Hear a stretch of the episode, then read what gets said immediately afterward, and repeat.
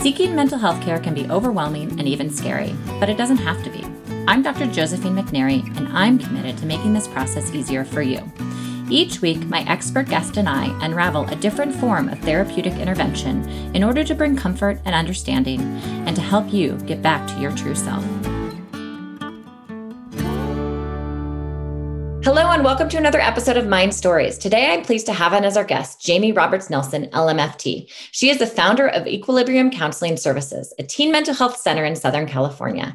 After being diagnosed with A D H D as an adult, Jamie dove into the literature and lived experiences of neurodivergent people to better understand the nuances of A D H D, autism, and the prevalence of misdiagnosis.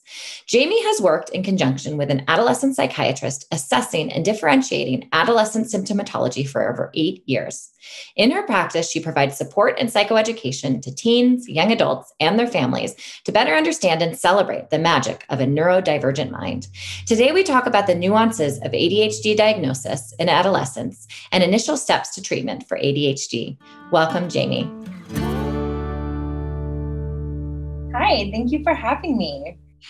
So today, the focus is on A D D, and I know you work a lot with adolescents and the assessment of A D D, and you know, I think you, you're a great guest because I think a lot of parents or maybe clinicians might be listening to this, wondering about kind of how to think about assessing A D D and kind of thinking about kind of progression of treatment for that. Yes, absolutely. I, I do specialize with adolescents and teens. That's both my favorite group of people to work with. And then I have a pet passion of A D D, A D H D, and neurodiversity and how that shows up. And I've just noticed that there, there's often a lot missed in that assessment process of being able to identify when it shows up, especially when it overlaps with anxiety or depression or behavior issues. How do we tease it out? How do you tease it out? Wonderful question. How do you tease it out? I think that it comes down to being able to identify some of the nuances that there is a big overlap, and often A D H D produces anxiety and anxiety masks A D H D. So I think a lot of times our assessment tools ask one question, but it's really the second and third question about that same topic that reveal the thought process behind it. Because hmm. if you just ask me, Jamie, do you run late? I'll be like, no, I'm on time always. But if you ask me, Jamie, how do you become on time? I am running out the door. I am scrambling those last five minutes. I am like throwing things together right before, and I have to plan it out the night before. So it's not that I just automatically show up on time.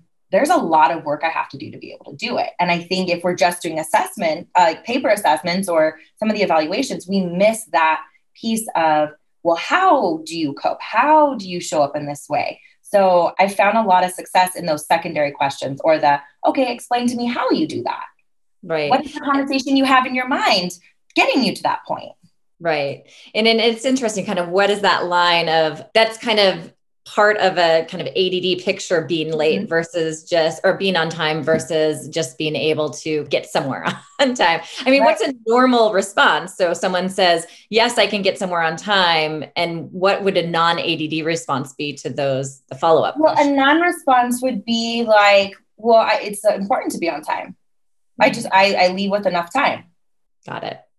So because part of with A D D, there's the processing speed.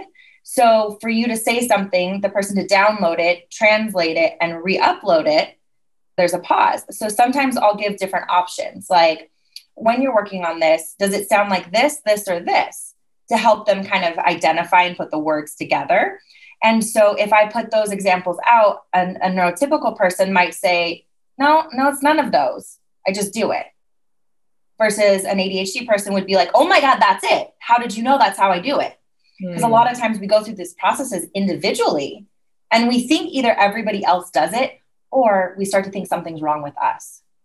I'm lazy. I can't do this. I can't keep time. So something's wrong with me. So I need to hide that.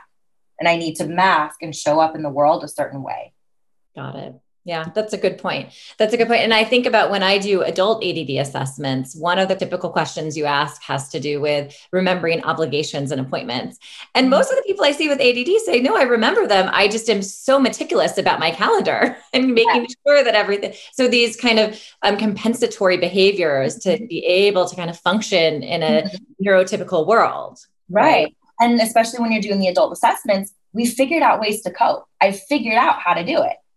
So when it comes to adolescence, sometimes if a student has straight A's or they're doing well in school, we don't notice it. And so they'll show up in my office with a mood disorder. I'm really anxious. I'm really depressed.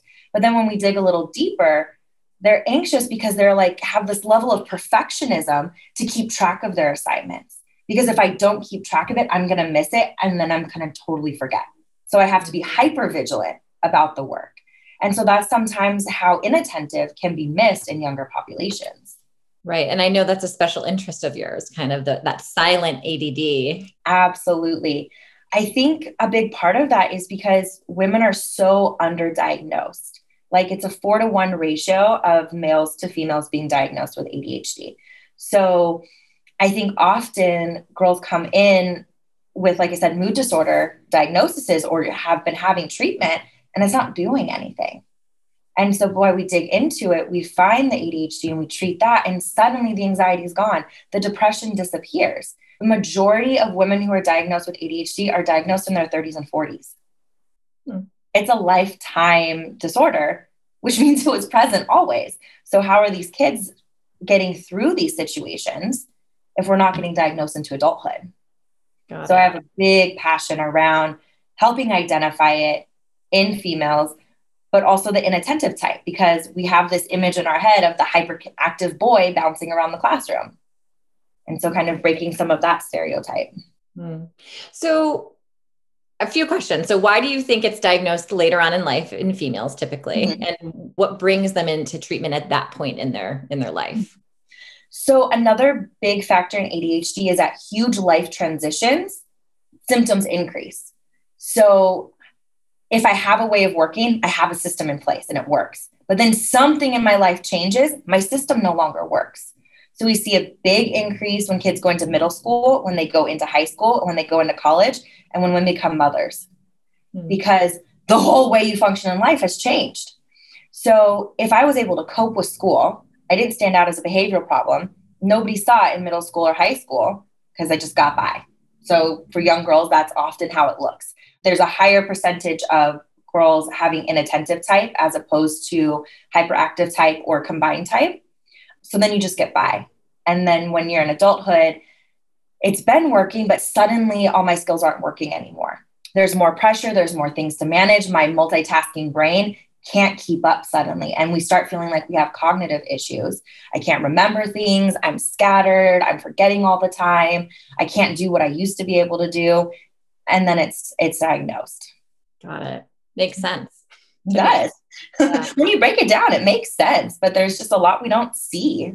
Right. So, okay. Thinking about adolescents, right. And parents, how do adolescents typically come into your office? Like, so you had mentioned maybe an adolescent who his, the chief complaint might be anxiety or depression. So that's one, right? How do other things come out in kind of a, a daily life of a, of an adolescent um, to kind of think, hmm, I wonder if, if this is A D D.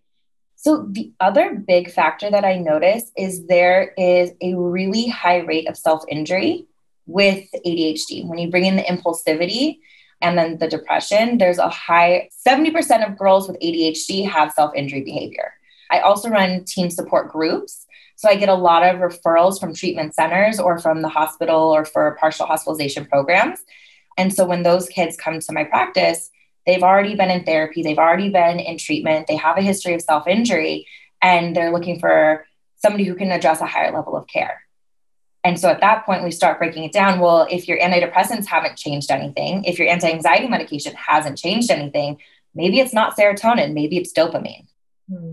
And then we start to kind of go down that path. And maybe for the listener, a little bit about serotonin versus dopamine, the distinction. Mm-hmm. Well, you're the psychiatrist. Would you like to do that part? Yeah, right. That idea about treatment of anxiety or depression has to do with if you're anxious or depressed, you have low levels of serotonin. And so if you take a medication to help increase that somehow, your symptoms might get better. And then it's different in terms of A D D. It has more to do with dopamine than serotonin. Mm-hmm. Generally. Right. Just wanted to clarify. So you're like, okay, I get that. Yeah. And also part of our conversation is kind of this idea that it's really complicated, right? So a lot of symptoms that you see in adolescents or adults, but we're talking about adolescents, you know, it's hard to know exactly where they're coming from. So, mm-hmm. and that's kind of why you might see a clinician who might be able to kind of tease out, okay, there's mm-hmm. self-injurious behavior, there's some anxiety, there's some depression. Where is that coming from? What is the root of that? And that's really what you're getting at in terms of trying to figure out what, what that root cause really is, instead right. of slapping a diagnosis of depression, slapping a diagnosis of anxiety right. on it. Right. So I have this image in my mind always, uh, like this Venn diagram of A D H D, anxiety, and depression. And I sometimes work it backwards. And if A D H D is the root cause, often what happens is if I'm in class, I'm an adolescent, I'm in class, I get distracted by something, or I daydream for a second. I didn't hear what the teacher said. I don't know what page we're on. Now I'm trying to scramble and find what page are we on in the book? What assignment am I supposed to be doing? And that's the anxiety. And now I'm like nervous. And then it turns into the negative self-talk about I can never keep up. I can never do this. I'm always bad at this.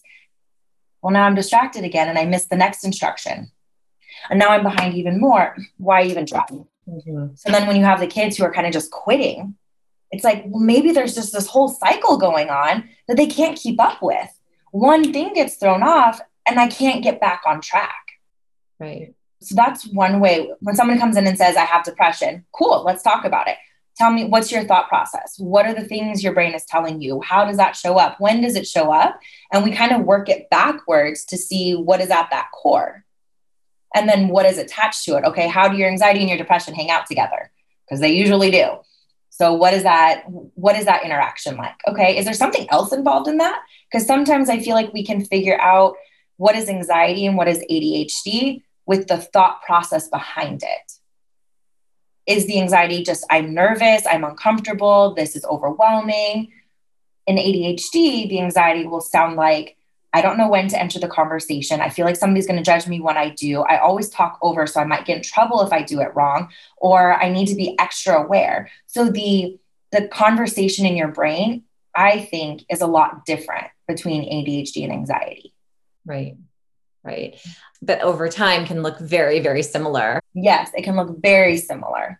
Yeah. yeah. And it makes me think about when I think about treatment for anxiety disorder, when I, when I see an adult with ang- mm-hmm. who talks about anxiety and A D D symptoms, mm-hmm. there's always this question of sometimes we don't know. And what do you treat first? Right. Mm-hmm. And sometimes we treat the anxiety because it seems like that is a little bit more of a heavier weight versus mm-hmm. sometimes we treat the A D D mm-hmm. and it, it can go both ways, right? Sometimes I just, we decide to treat the A D D first and the person mm-hmm. comes back and is like, I am so much less anxious because I can now focus and I don't have to worry about not being able to focus on all the things that I'm going to miss. Right. Exactly. And so it is just, it is a complex interplay between, mm-hmm. you know, those two diagnoses. Mm-hmm. And I think the adolescent part that complicates it a bit more is these kids are at an age where they're figuring out their identity. Who am I? How do I verbalize that to you? Up until like eleven, twelve, thirteen, kids have always followed what their parents, what my parents are into is what I'm into. In middle school, they start individuating and becoming their own selves. So then how do I describe to you what's going on in my brain if I've never heard those words before? And so I think that's where it's helpful to bring in some of the options in descriptions or checking in with kids. Is this how you're feeling? Helping them name it. Dan Siegel's name it to tame it. I love that. Because if I can name it, then I can understand it. Mm-hmm. So if you have a kid at home and you're not sure what it is, asking some of those second layer questions. Well, well, what is the conversation you have with yourself? Or how do you get to that point? And, and identifying the strengths. Wow, you got all your homework done tonight. That's awesome. How did that work? What worked for you tonight? As opposed to the comment a lot of kids get about like, well, you got it done tonight. How come you couldn't do it yesterday? Right. Because the A D H D brain with the dopamine lights up with reward, positivity and reward. If you compliment, if you celebrate, kids want to do it more. If there's a game, if there's a reward, it's exciting. Adrenaline gets going and they want to do it. But so often with A D D and A D H D, we just highlight the inadequacies, how they're not meeting the mark, what they're missing. And that just lowers them more. Yeah.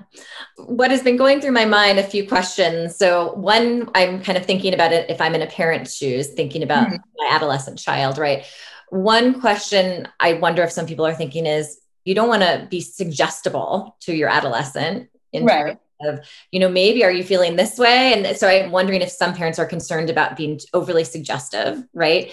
And Absolutely. The other question I have is kind of this big question out there in terms of overdiagnosis of A D D too. Mm-hmm. Two separate questions, really. Mm-hmm.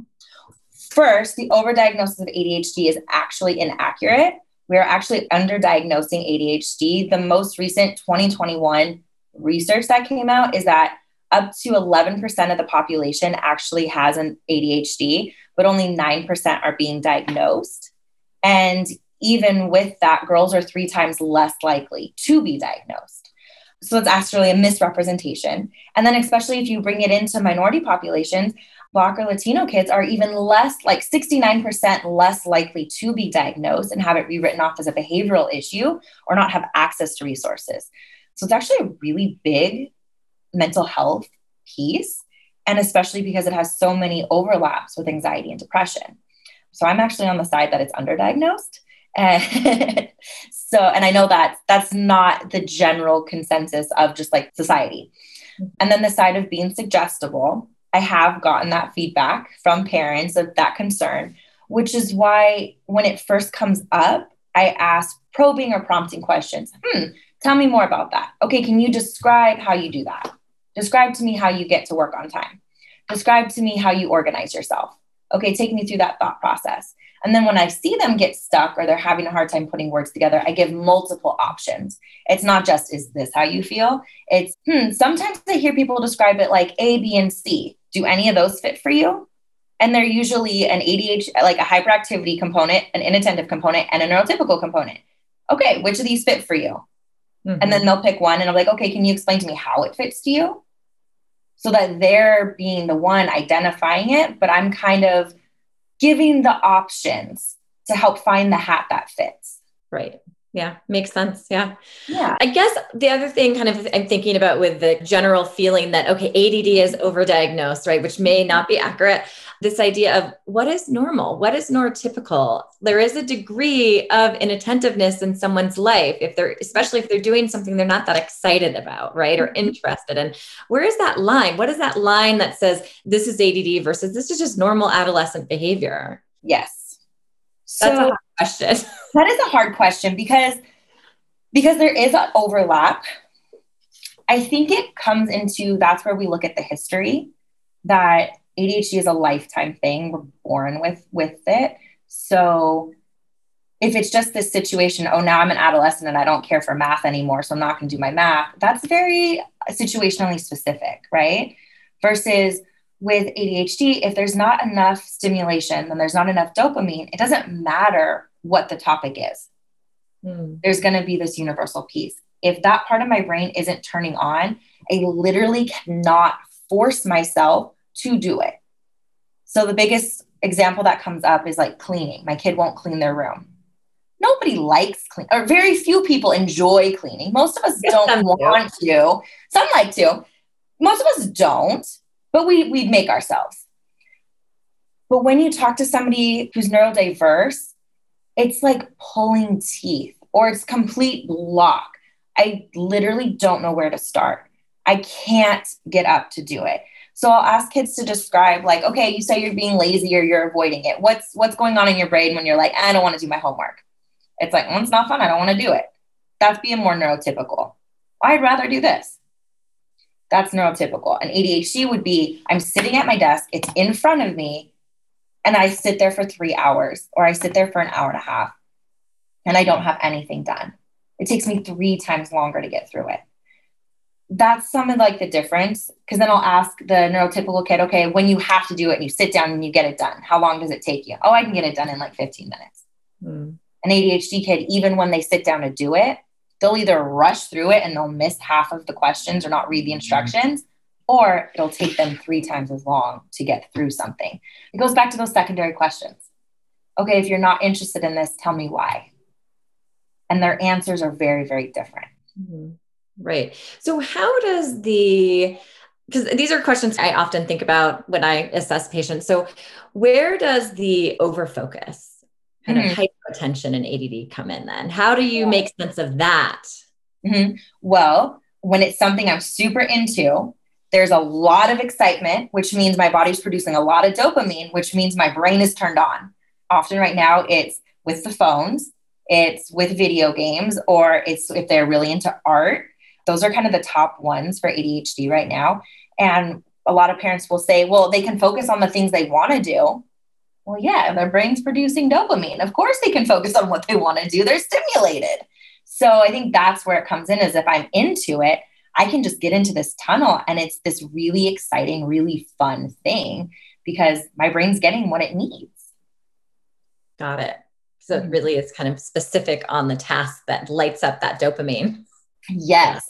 So that's where you can figure out a lot with A D H D is it's very situational, as opposed to like singular depression will overlap with everything. Or if you're generalized anxiety, it'll pretty much cover everything. A D H D is very situational. If I'm with the people I like, I'm good. If I'm by myself, I might not be. If I'm doing a task that I enjoy, I can be very successful at it. But if it's something that's not stimulating, I might not even be able to get started. So that's where we see, oh, it's inconsistent. So then they must not have it because they can focus sometimes, but not focus other times. Yeah, that's part of the definition, right? Right. But I could see how that's kind of confusing to parents. Absolutely. Because I think from the outside, then it looks like, well, they don't want to do what they don't want to do. Right. Yeah. yeah. Okay. So someone comes in, you think, okay, you know, after asking these secondary, tertiary questions, and it really makes sense that this client that you see, maybe they don't have a neurotypical brain and they have more of an A D D brain, right? What do you do from there? Do you do psych testing to confirm diagnosis? How do you work with psych testing? Yeah. So I, I first start with psychoeducation.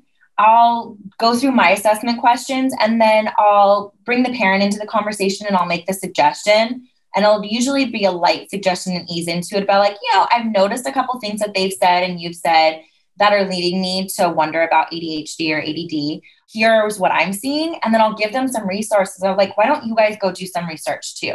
So I'll give them like Attitude Magazine because they have great, really brief articles, or Chad, or different places to do their own self-assessment. And, and like, I'll make sure we put that on the, the podcast description too. Okay. Perfect. Sorry. I have a couple links specific to what we're talking about as well. So then I'll say like, you go read it and tell me if you feel like it fits for you. If you read it and it doesn't fit, cool, we'll move on.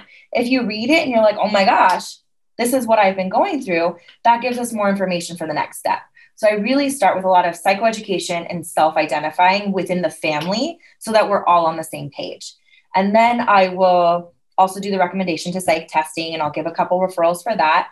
And I'll usually, in that first session, when I make the suggestion, I'll say, why don't you call and make the appointment? Because sometimes they're scheduled out a bit and that'll give us time to do our research. But if we wait, it just pushes everything out. And can we do a quick word about what psych testing is? I did an, a whole episode on it, but can you, for the new listener, kind of what, what psych testing is? Yeah. Psych testing is with a psychologist who does a full battery of different type of cognitive and neuropsychological testing to identify how the brain specifically works for you as an individual. So they find out processing speed, how you internalize information, auditory versus verbal, kind of breaking it down very specifically, how your brain learns, takes in information and can bring it back out. So that can help us identify much more specifically exactly how it is showing up in a person or if it's something else.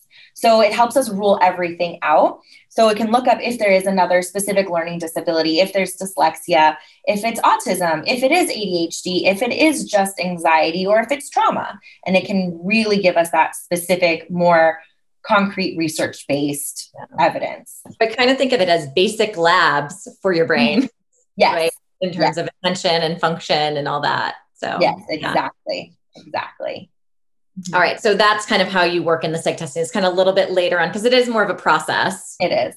Okay. So you identify it's, it is A D D. It's been confirmed by psych testing. What, mm-hmm. what do you do from there? What do you do from there? That comes into kind of the family's comfort with different types of treatment. If we're going with the evidence that A D H D is a product of a neurological condition and not enough dopamine in the brain, then it is a chemical imbalance.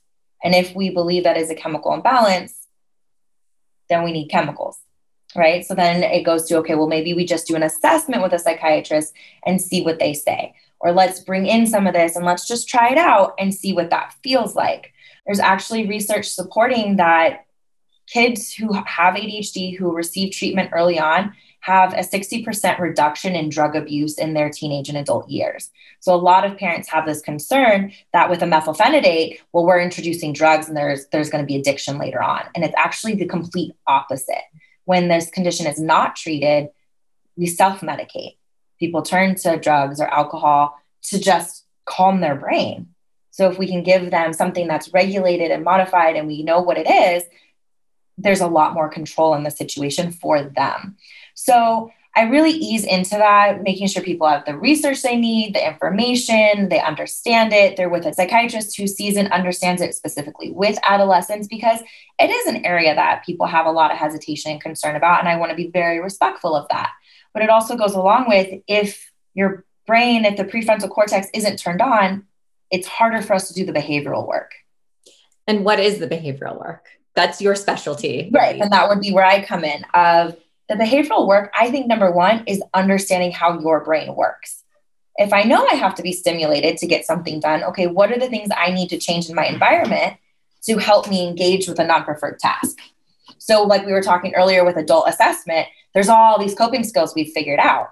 So it's now helping the teen and the adolescent identify what their coping skills are, so they're conscious that they're making that effort. So they don't haphazardly fall into a routine, but they're saying, oh, I need to study. I know I study better when there's music, but I don't want lyrics in my music. So now we are able to pick out the right atmosphere to be able to study. A lot at first, though, is about processing the emotional attachment to either having that label or not having the label. Often, especially with older teens, there's this mixed reaction of relief of figuring out what's going on, but also a bit of frustration and anger that it took so long because it's been present their entire life. So a big part of what I'm doing is that emotional processing.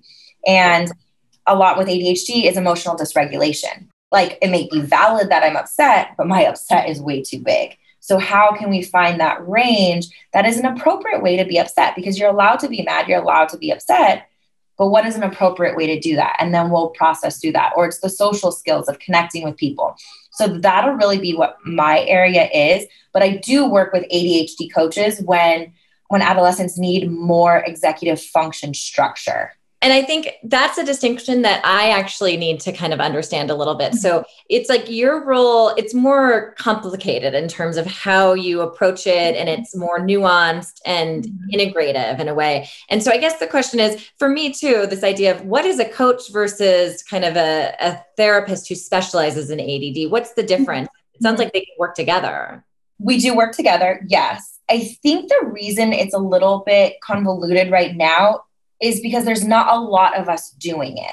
One, there aren't a lot of adolescent therapists. We need so many more of those. And then to bring in the specialization of A D H D, there just aren't very many. So I do end up taking on a hat of being kind of like the orchestrator of, okay, can we get all your resources in place? In that sense, it does look like a coach. But once we have it identified, I try and separate out who's doing what role.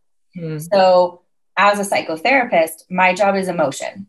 And so holding with that, I try and then, okay, now that we know what's going on, let's talk about how it shows up in your life. How are you receiving this? What is it like? Where are your stress levels currently?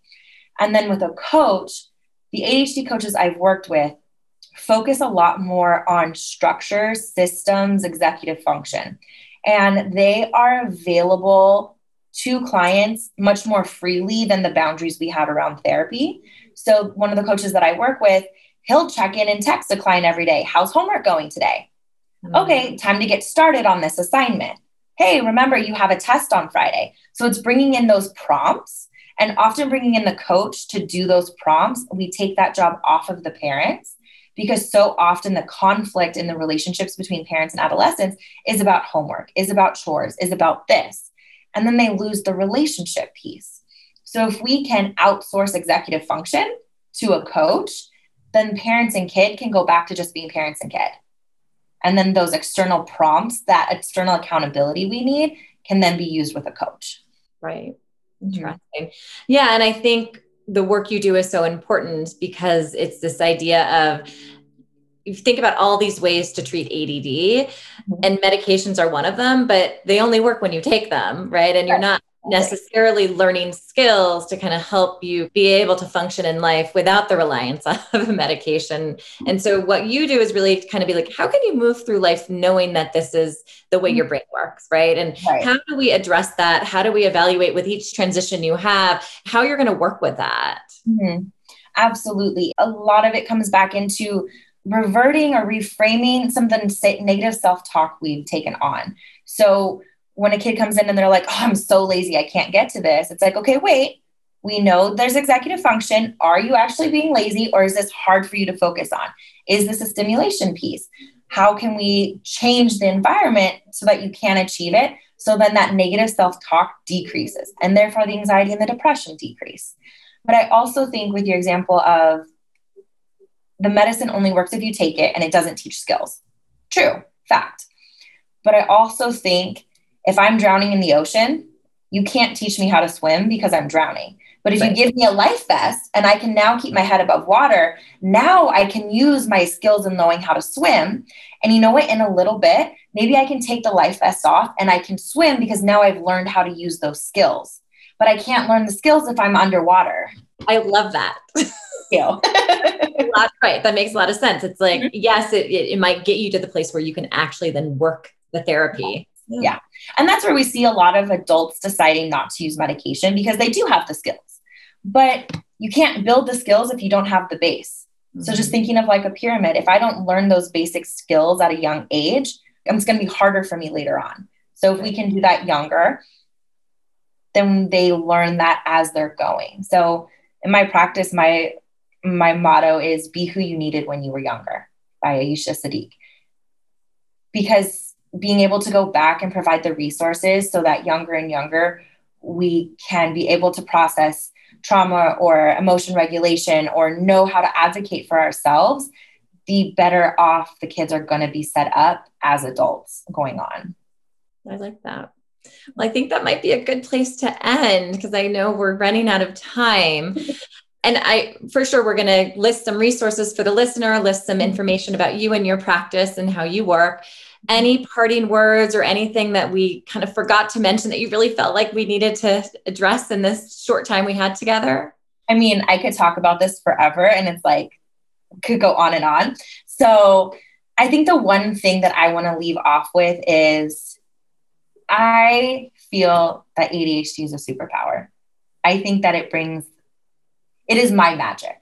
And I think the people who are able, when you're able to understand what's going on in your mind and harness that, we can really create really cool things because it is a, a way in which our brains think out of the box and differently than the masses. And so if we can switch it into being a strength as opposed to a deficit, we empower the kids. Mm. Because it is a power. And if this is how my mind is formed, well, then let's celebrate it because this is what it's always going to be. And so I think that's what I want to leave off with is this isn't a negative. This isn't a detrimental thing. It is, it is just a factor. And how can we use that factor? And statistically, a lot of C E Os, business owners, artists, creators, all have some form of neurodiversity. So there's a lot of like really cool aspects of, of this as well. Agreed. Yeah. That was a good place to leave off. Yay. Thank you for joining us today. I hope this is helpful to the listener. It's been helpful to me to conceptualize assessment and path of treatment of A D D in a way that, you know, I don't always think about. So I appreciate your time. I appreciate you inviting me on, and I'm really excited that you're getting the word out about so many different mental health information. This has been Mind Stories, with remote appointments in California and nine offices throughout Southern California and the Bay Area. Cal Psychiatry specializes in medication management, mood and anxiety disorders, alternative therapies, women's mental health, and more to help you get back to your true self. Visit us at cal psychiatry dot com. Thanks for listening to Mind Stories, and don't forget to subscribe.